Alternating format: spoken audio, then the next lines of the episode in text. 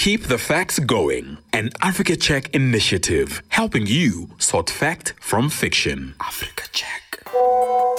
We are seeing a rise in the use of videos to back up fake news stories. Last week, we looked at deep fake videos that are used to mislead the public.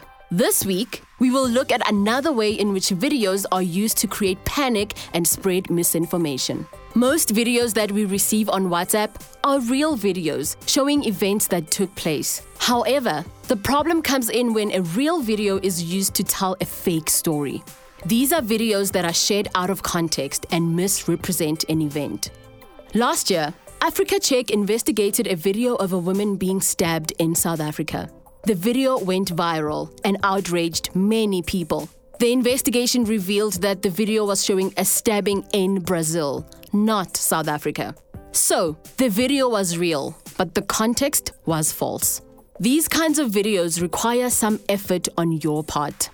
Here are three ways to check if a video is shared out of context. 1. Google different search terms describing the scenario to find previous uses of the video and media reports. 2. Take screenshots of the video and use them to do a reverse image search. Remember, we learned how to do that in our previous episodes. 3. Use YouTube Data Viewer to check the origin of a YouTube video. Pay special attention to a video's upload date because an old video can't represent a recent event. This is how to use YouTube Data Viewer. Go to Google and type in YouTube Data Viewer and click on the first link. Insert the URL of the YouTube video into the box shown on your screen.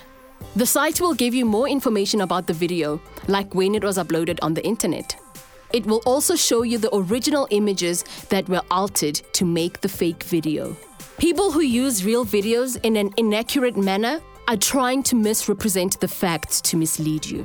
So, pay close attention to make sure that a video is representing the correct time and the correct place.